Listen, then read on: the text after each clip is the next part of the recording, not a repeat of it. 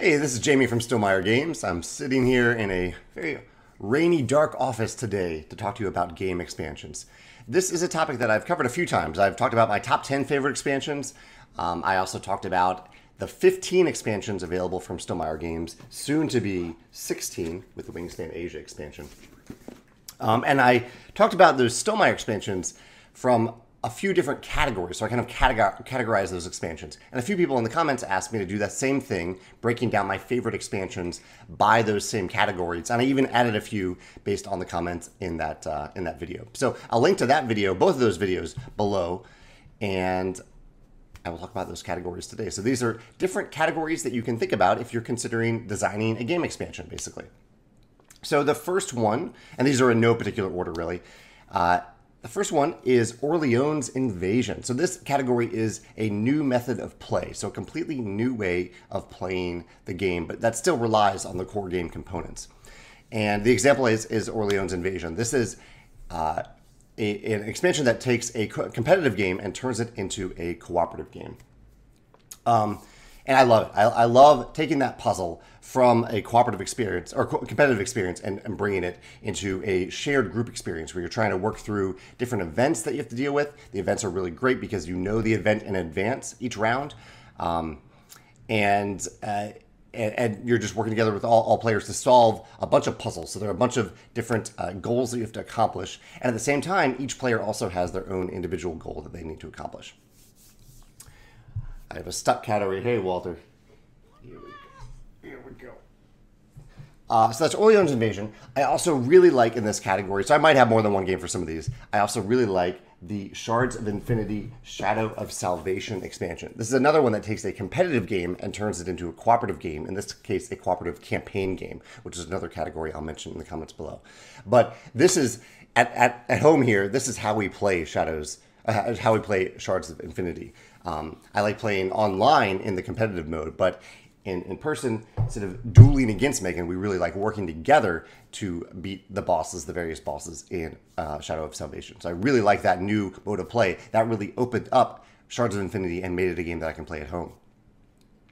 The second category is just a more stuff expansion. Expansion where you just have more of the same, or not more of the same stuff, but more of the same types of components found in the core game more stuff to shuffle in, more variability, more things to discover as you play. Probably my favorite category of expansion here because it's just so easy to get to the table. And I have a few examples here.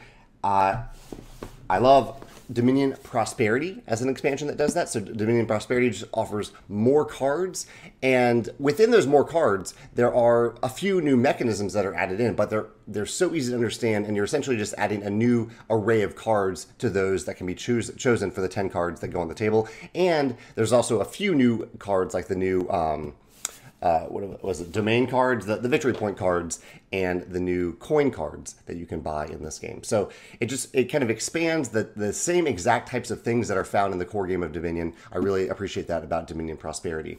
And it also scratches that itch of, you know, I have all this money in my hand. What do I do with it? Now you have something to do with it in Prosperity. I also really enjoy the Fantasy Realms, or part of the Fantasy Realms expansion, the Cursed Hoard. This expansion adds three new suits of cards, three new factions essentially to the game. And again, they are just shuffled into the deck, and each one does feel a little bit different than the core game. Like there's one that looks at the cards that are remaining on the table at the end of the game, for example. Uh, and yet they are extremely easy to teach extremely easy to just shuffle into the deck and play with from now on. I always use those when I play with the Cursed, Hoard expansion. There's also the actual Cursed items themselves. I don't play with them as much because it, they make the game a little bit longer than what I want Fantasy Realms to be, but I really, really love the three new factions added to Fantasy Realms, and I would gladly add more factions to it as well if they ever added more the ambassador pick. So I obviously did not pick Stonemaier games for this list because I've already done a, a list about Stonemaier expansions. But ambassadors, I did let them pick whatever they wanted for expansions. And the most common pick among Stonemaier ambassadors was Wingspan European for this category. They really liked Wingspan European for the more stuff category of expansions. The next category is expanded player count. So these are expansions that take, say, a four player game and turn it into a five player game or a six player game. And the ambassador pick for this one as well was another Stonemaier game, the Scythe Invaders from Afar expansion, which takes a five player game and adds six or five or uh, six or seven players. Wingspan Asia actually is also a player count expansion. It adds, it takes a five player game and in a really beautiful way, it adds, it lets it play up to six or seven players without increasing downtime and without increasing playtime because it has two simultaneous uh, active players. But my pick which is not a Stonemaier game. My pick is the Scoundrels of Skullport expansion from Lords of Waterdeep. This expansion does a lot of cool things, uh, including uh, the the corruption mechanism in the in this expansion. Which, if you haven't looked into Scoundrels of Skullport and you like Lords of Waterdeep, I highly recommend checking out the the the, uh, the corruption mechanism. It's a really really cool mechanism. But it also adds an extra player, and I think there might be another expansion um, under the mountain or something like that that adds another player. So every expansion for uh, Lords of Waterdeep adds another player, which is really, really wonderful. I love that you can eventually play Lords of Waterdeep up to six players if you want to. The next category is new stuff slash new options and new interface. So it's, uh, and this will overlap with several other categories, but just the idea of an expansion adding some new stuff for you to consider. And my top two picks were the Cold Waters expansion for Aquatica which I played back to back recently at a game day this past summer. Uh, I, I, just I love what this expansion added. It does add some other things that you'll find in this list, but I really like that it just added some uh, some cards with new mechanisms in them. Some some new cards for you to consider as you're playing the game. It added that in a really streamlined, nice way that added to the experience of the core game. And one of my favorite games, Dune Imperium. The Rise of Ix expansion, I think, is a great example of an expansion that doesn't add to the complexity of the game because it just it actually overlaps on several action spaces that were underused in the core game, and it uh, it tweaks them a little bit. In fact, this could fit really well into the category of an expansion that fixes a problem, a very small problem in Dune Imperium. But it just adds kind of a new interface, a new part to the board on the upper right of the board uh, that adds some some new actions adds a few new mechanisms there. It adds a dreadnought token that you can put into battle, and your dreadnoughts never die. Uh, that's a new type of unit that you can put into battle. And it adds some tech upgrades that you can pursue if you want to. Just some really neat little mechanisms here in Dune Imperium that that uh, give you some more options to consider.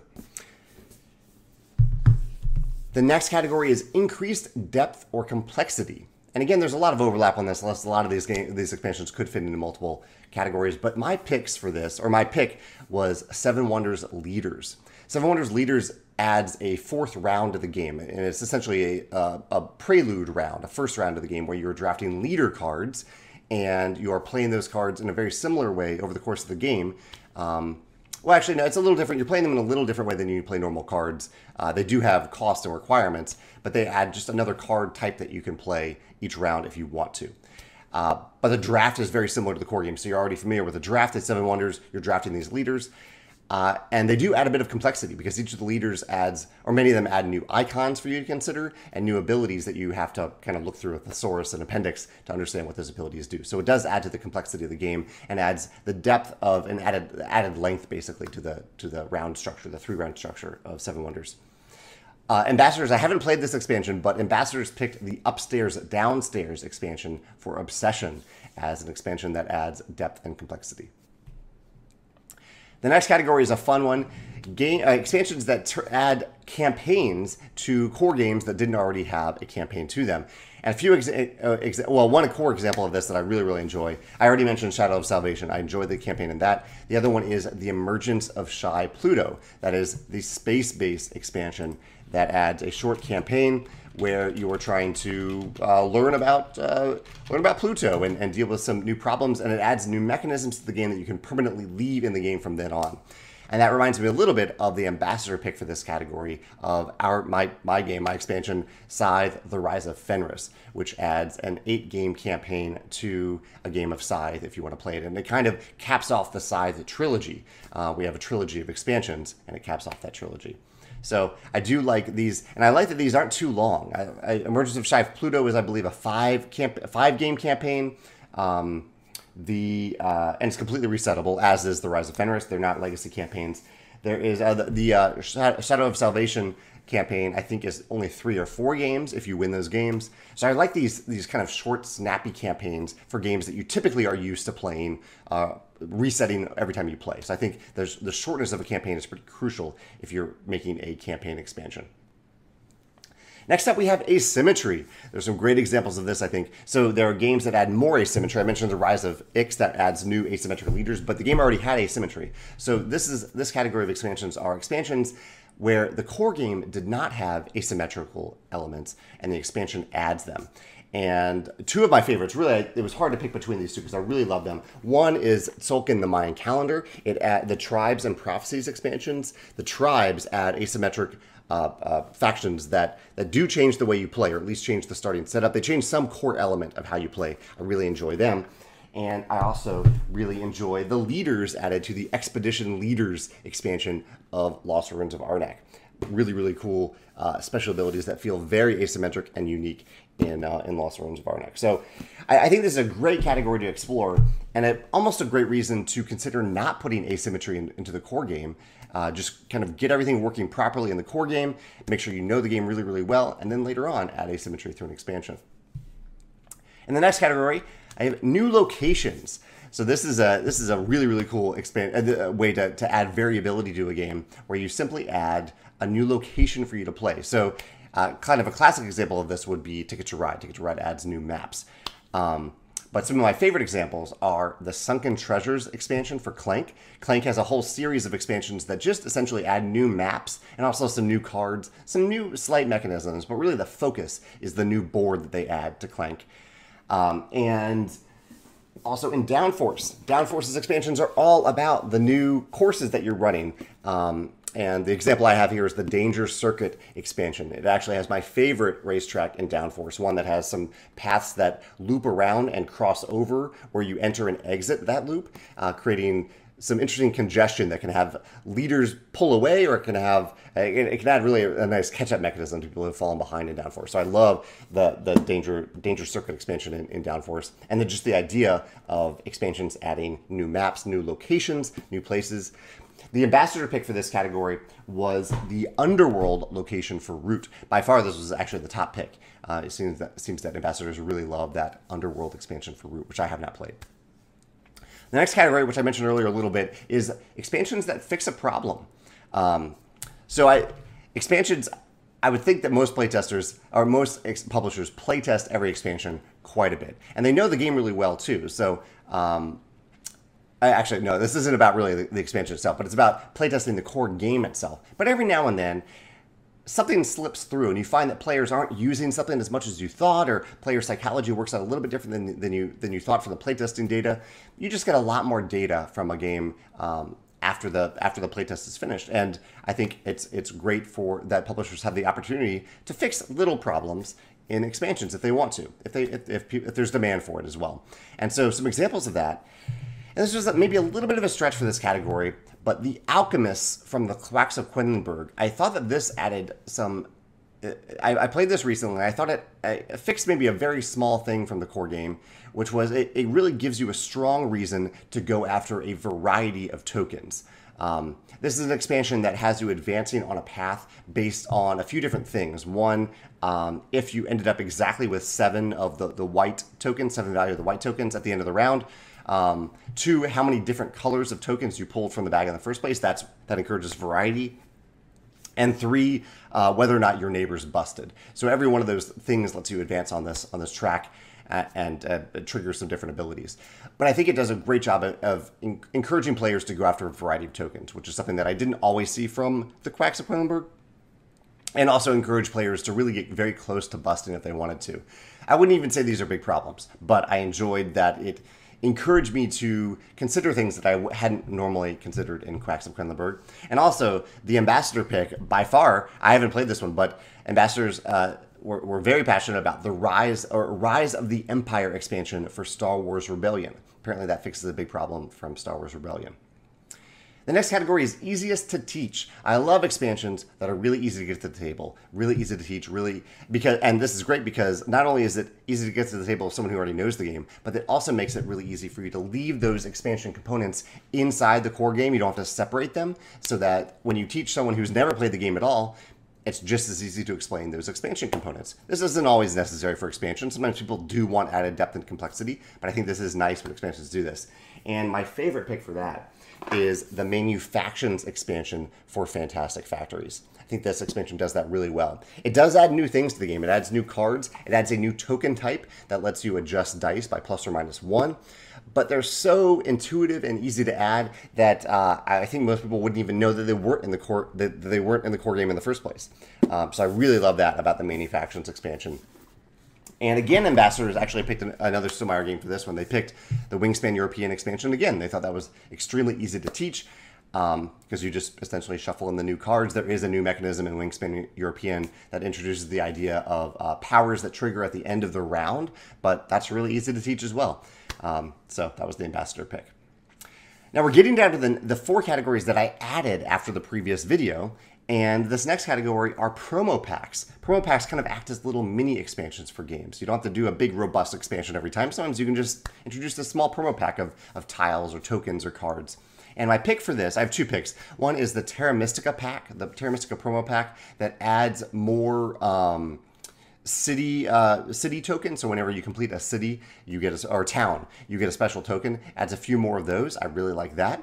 And the other pick that I have on hand here are the maps expansion. I guess this fits in better into the locations category. This is for cartographers, but the maps they essentially feel like promos because this is it. This is the whole the, everything that you're getting here. Um, you just get a new map. Uh, for for cartographers, and they add a few little twists to the rules, but um, and oftentimes they're double sided. Let's see if the back is different. Uh, the back is the same in these, but I, I just think these are really, really cool. Uh, they they have these kind of promo packs of, of new mats, and they're really nice for publishers too. I think because uh, they're very easy to add to your cart if you're selling stuff on a web store or a crowdfunding campaign, uh, and you've already spent fifty dollars. It's pretty easy to add a five dollar promo pack to it, especially if it's something as nice and satisfying as a as a map pack like this. Uh, so Terra Mystica and Cartographers map packs. The ambassador picks, obviously, this is a big one for Stonemaier Games now, are the pa- the um, the promo packs for Rolling Realms. So like here are the the three most recent promo packs for Rolling Realms. This is a game that is almost the, the entire future of the game is almost entirely geared towards these promo packs. Uh, that are based sometimes on Stonemaier games like Smitten, and sometimes they're based on games from other publishers like Honeybuzz and A Feast for Odin. The nice thing about these is that people can pick and choose exactly the promo packs that they want. So if someone really loves Honeybuzz, they might get that one, but maybe they don't care about Smitten as much, or they don't care about the mechanisms in it. Um, they can pick and choose the ones they want. The next category is a recharge or scenario pack. Um, there are really very few examples of recharge packs in in the tabletop game space. This is typically limited to legacy games that let you replay the legacy game by adding a recharge pack. And I think the only two that I am aware of are Aeon's End and uh, and Charterstone. There might be other ones, um, but those are the, the main two that, that come to mind. However, so I added scenario pack to this, and that expands this category to include games like Time Stories. Time Stories has a core game, and then you can buy expansions for it, or it's the original version of Time Stories. You can add expansions that offer you new scenarios to that core game. This is one of my favorite games of all time. I played through I think every every published version of uh, of the different scenario packs, and my favorite is A Prophecy of Dragons. I really really loved A Prophecy of Dragons, and it basically takes all the the things that you've many of the components that you've that you've already bought that you already have for the core game, and it gives you another use for them through a new scenario to play in. Um, so yeah, I really love A Prophecy of Dragons from Time Stories. Let me know in the comments below what your favorite um, expansion is, your favorite scenario is for, for Time Stories. Two more categories remain. The second to last category are expansions that decrease the playing time. So this is kind of solving a problem as well. If you had a game that was overstaying its welcome at the table, it was playing a little bit too long, maybe you offer an accelerated start. You offer a way to play the game a little bit faster. And actually, Wingspan Asia does this a little bit for higher player counts, for the six and seven player count. Um, but Terraforming Mars Prelude was that was my pick and the ambassador's pick for an expansion that accelerates the beginning of the game, so you can kind of ramp up immediately, a lot faster in Prelude, and get to the good stuff in Terra Mystica or Terraforming Mars, not Terra Mystica, Terraforming Mars. Um, and Prelude does that brilliantly by just giving you more stuff right at the beginning of the game. Does a great job of doing that. I, I think, uh, I, yeah, that's a, that's a great type of expansion if it's needed. If, it, if the if the core game is outstaying, it's welcome on the table.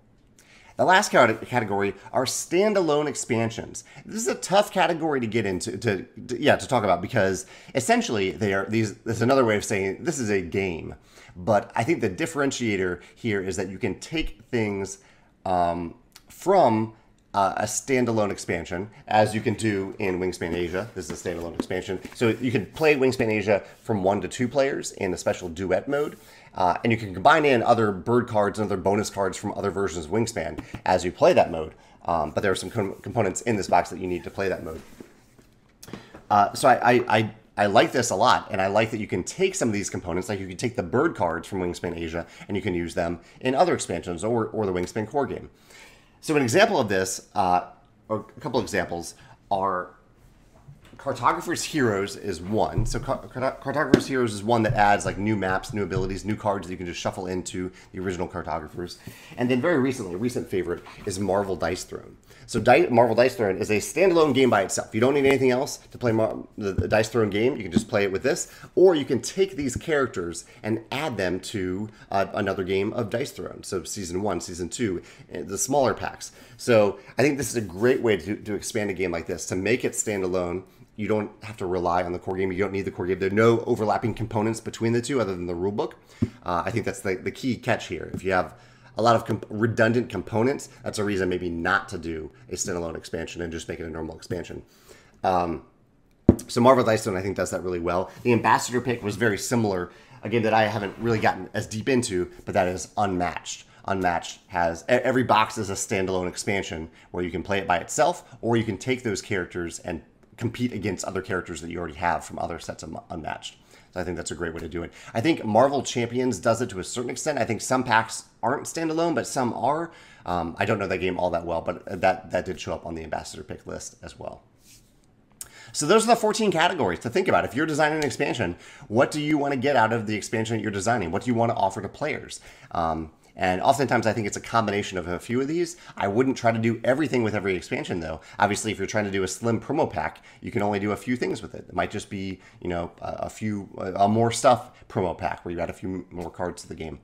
Um, but yeah, a lot of stuff to think about. Let me know in these categories. Pick maybe a few of these categories that encapsulate your favorite types of expansions, and let me know your top picks of expansions within those categories. I'd love to hear your thoughts in the comments below. Thanks.